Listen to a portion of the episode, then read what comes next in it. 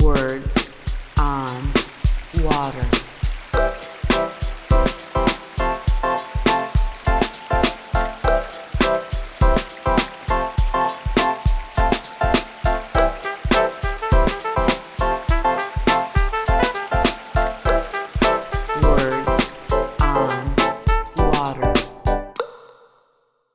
Welcome to Words on Water, a podcast from the Water Environment Federation. This is the host, Travis Loop. Joined for this episode by Charlie Stevens. He is Utility Operations Officer for Kansas City, and he is also the chair of WEF's Government Affairs Committee. Uh, Charlie, thank you for coming on the podcast. Looking forward to it, Travis. So, here in the month of April, this is uh, typically when the water sector heads to Washington, D.C., and participates in Water Week, really a time to advocate for policies and investment uh, that the sector feels important. The sector feels is important. We will be doing that again this year. Uh, you've been to uh, a number of water weeks and made your voice heard. I guess the, the big news this year is that we had the Infrastructure Act that was passed and has been put into law. And it's a, a massive piece of legislation, a lot of dollars for water.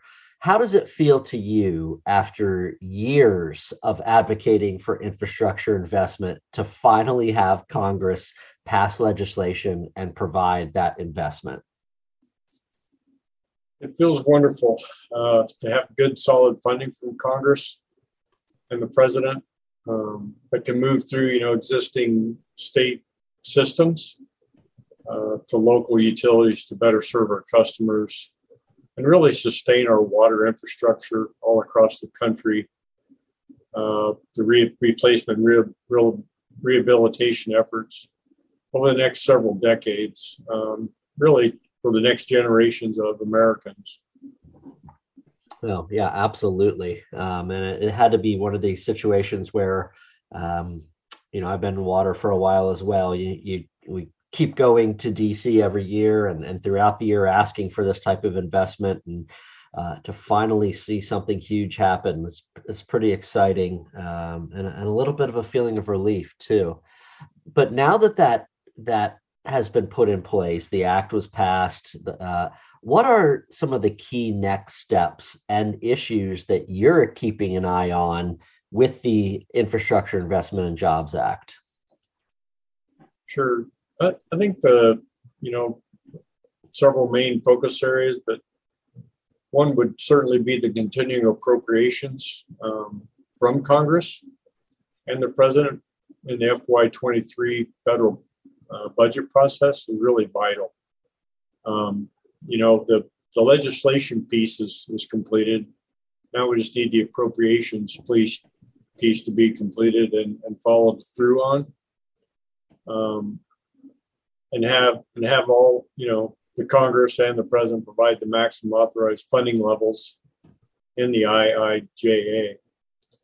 Uh, a strong, consistent commitment from the federal government is needed to ensure that communities nationwide can address challenges like climate resilience, equity, affordability, workforce development, uh, cybersecurity challenges, and emergency emerging contaminants.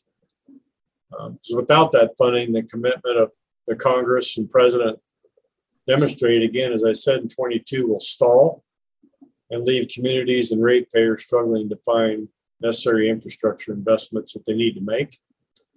Um, we've heard over and over from ASCE, uh, APWA, you know, the, repay, the failing report card reports you know, year after year on American infrastructure of all kinds. Um, and water is certainly a very important sector because uh, without water, obviously human beings can't exist. So I think it's it's, it's really vital time in, in America right now for reinvestment in water infrastructure. I'd say the next the next piece, uh, but certainly we're focused on as part of WEF um, and also you know utilities um, is the buy expanded Buy America mandates are a concern. Um, from a utilities perspective, you know, we understand that the EPA intends to issue a separate memo related to Buy America after uh, OMB publishes its guidance on the topic. But we're really urging EPA to be mindful of the fact that water infrastructure projects can be heavily dependent, you know, on manufactured technologies and equipment. Uh, both to achieve regulatory compliance or to advance innovative projects and technologies for water quality treatment, uh, emission reductions, resource recovery, such as biosolids, and being more energy efficient. You know, the fact the fact is that many of these specialized components are not produced domestically. You know, we'd certainly like to have more of them produced domestically.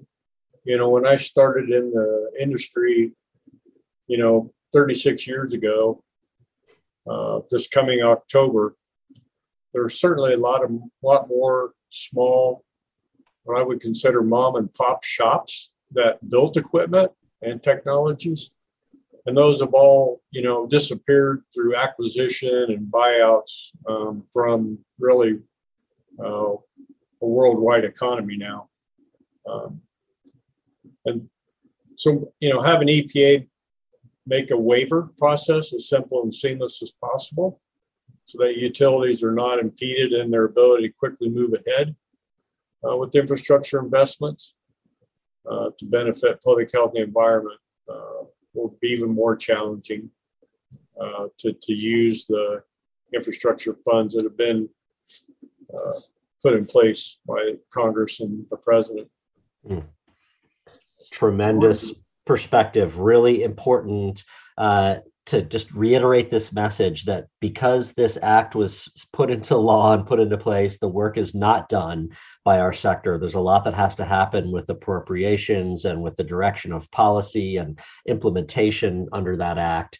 So as I as we mentioned in the beginning, this month in April is Water Week in DC, the last week, um, and so that's a critical chance for people to come and address these issues. You've been uh, coming to Water Week in DC. What have been your experiences, and uh, what's it like? What are the benefits of of coming to DC to be part of advocating for investment and policy? yeah, overall, you know, the many years I have participated in Water Week, um, I would describe my experiences as really being inspirational.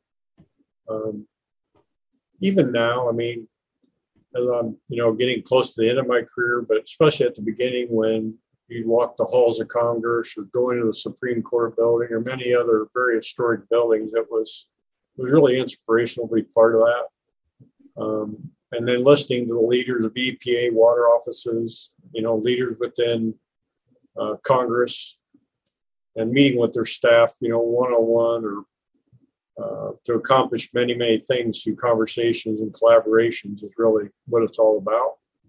And again, I think we're at a critical time in the water sector um, that, you know, advocating more water specific things is a, is a huge need.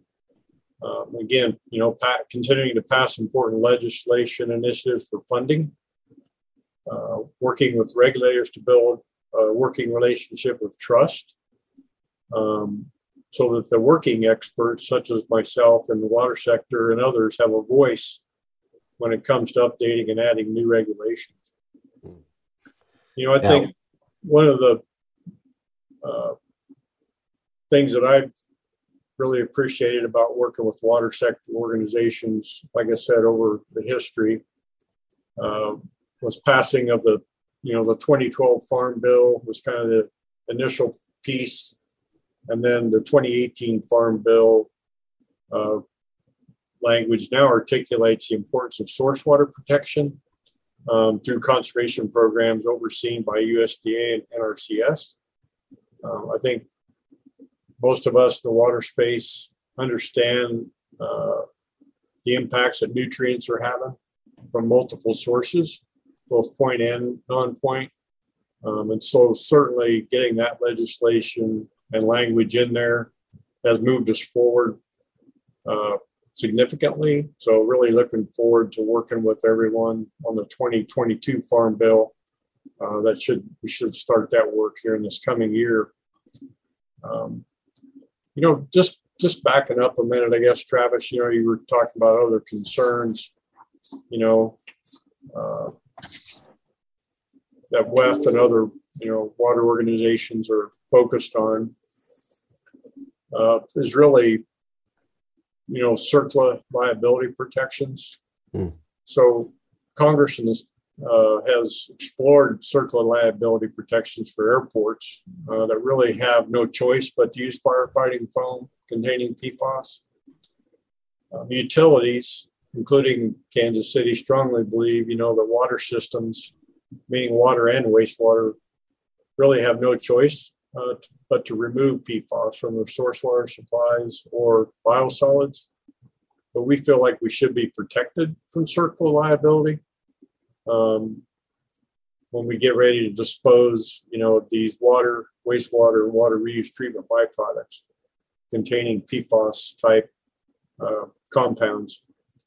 You know, we really need to hold the polluters and not local utility ratepayers responsible um, for the cost of remediating PFAS and PFOAs that have infiltrated the environment. Um, we need to ensure that policies to analyze and regulate the PFAS, you know, follow an ev- evidence and risk-based assessment process um, that have been well established in Safe Drinking Water Act and Clean Clean Water Act, and that moves EPA as expeditiously as possible in making its regulatory determinations.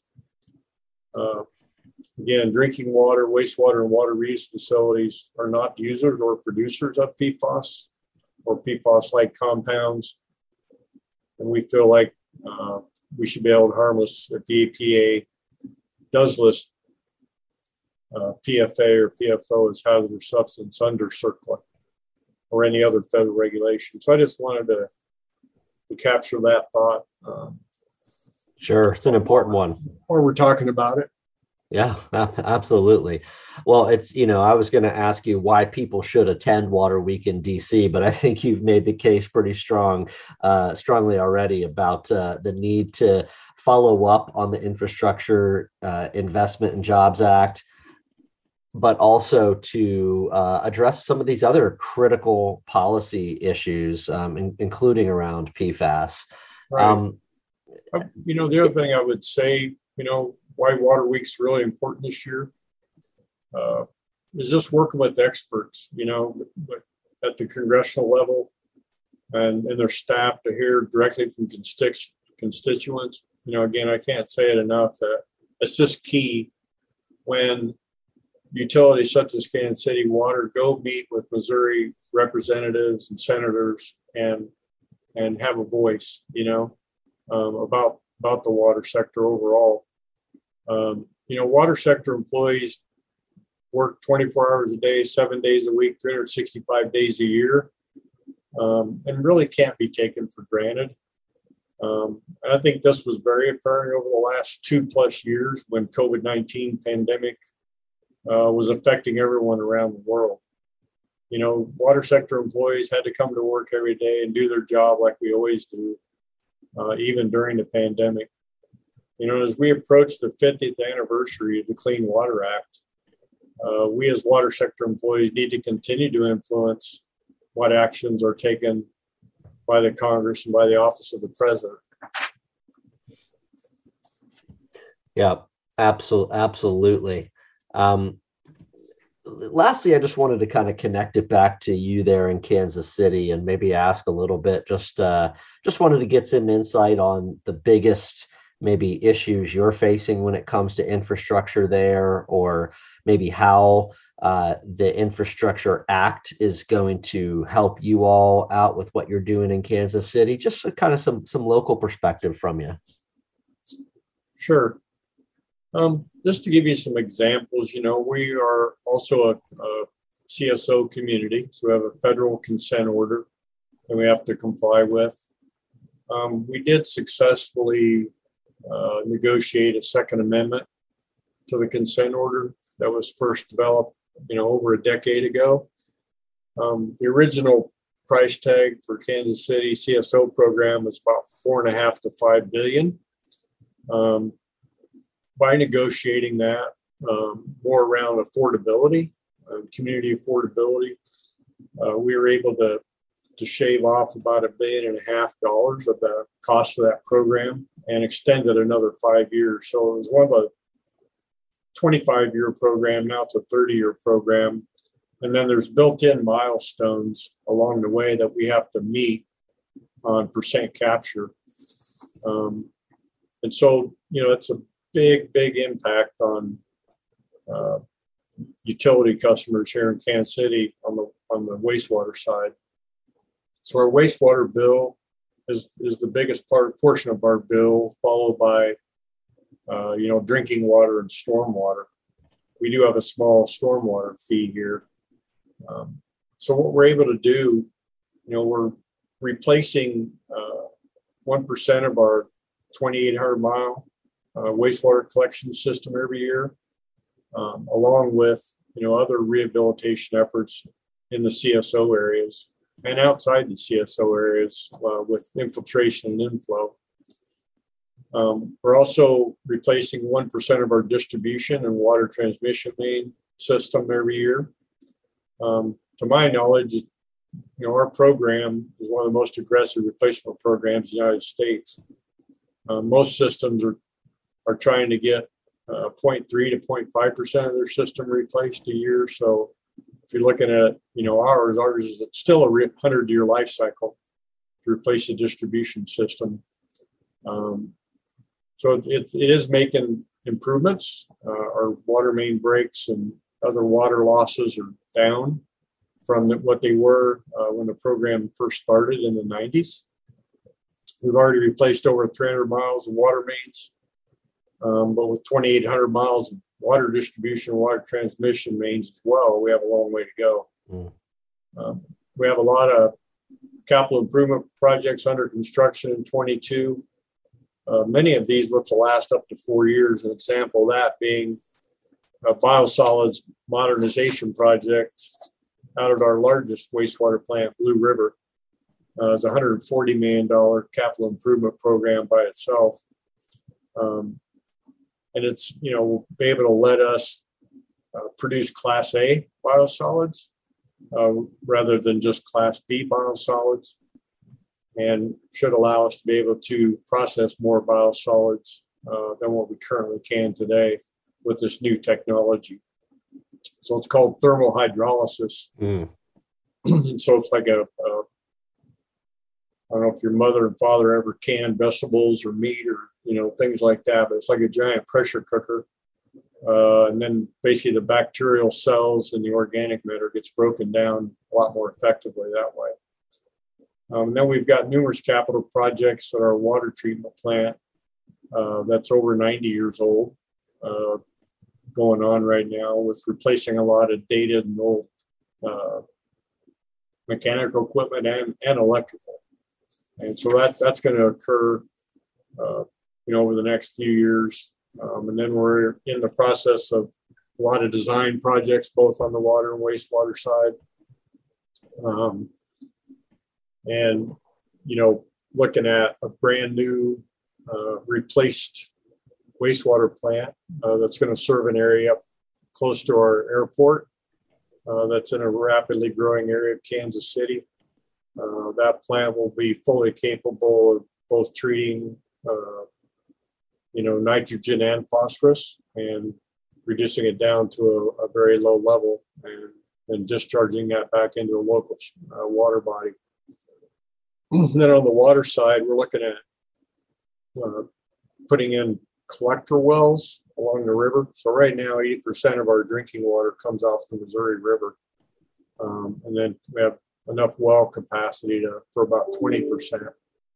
But we'd like to increase our well capacity um, by building these horizontal collector wells up to about 50, 50% capacity and not being so dependent on the Missouri River. Um, as you know, climate change is impacting every utility. And so this is just one step in trying to make uh, our utility more sustainable in the future. Um, and so tho- that project will be ongoing now um, for the next three to seven years um, by the time we get the design completed and get under construction. Um, but this this winter uh, was kind of touch and go. We received a letter last summer from the Army Corps of Engineers that they were going to have to reduce the winter flows coming out of the dam, uh, lock and dam system upstream, you know, up by Gavin's Point, South Dakota, uh, to kind of record lows just due to the ongoing uh, severe drought in Montana, Wyoming, up in the upper basin. Uh, the lakes themselves, which are several along that river system, uh, were about 50, 60% of their normal capacity. And so, with reduced rainfall and snow melt in that upper basin, it's an ongoing concern that we have. And so, that's another impetus uh, to have a more sustainable water supply. So, that's kind of the highlights, Travis, of what's Yeah. going on in Kansas City. you sound you sound very busy and and uh, it's it's amazing to hear all those different things going on uh, and a lot to keep track of for you for sure but exciting times well uh, charlie i really appreciate you coming on the podcast and sharing some of your perspective on the importance of advocating for our water investment and policies uh, again, we definitely encourage folks to participate in Water Week in DC the last week in April. And if you can't make it to DC, there's a lot you can do back in your uh, districts to reach out to your members of Congress and and uh, call attention to our issues. But again, Charlie, thank you so much. Appreciate it, Travis. Have a good day. Words on water.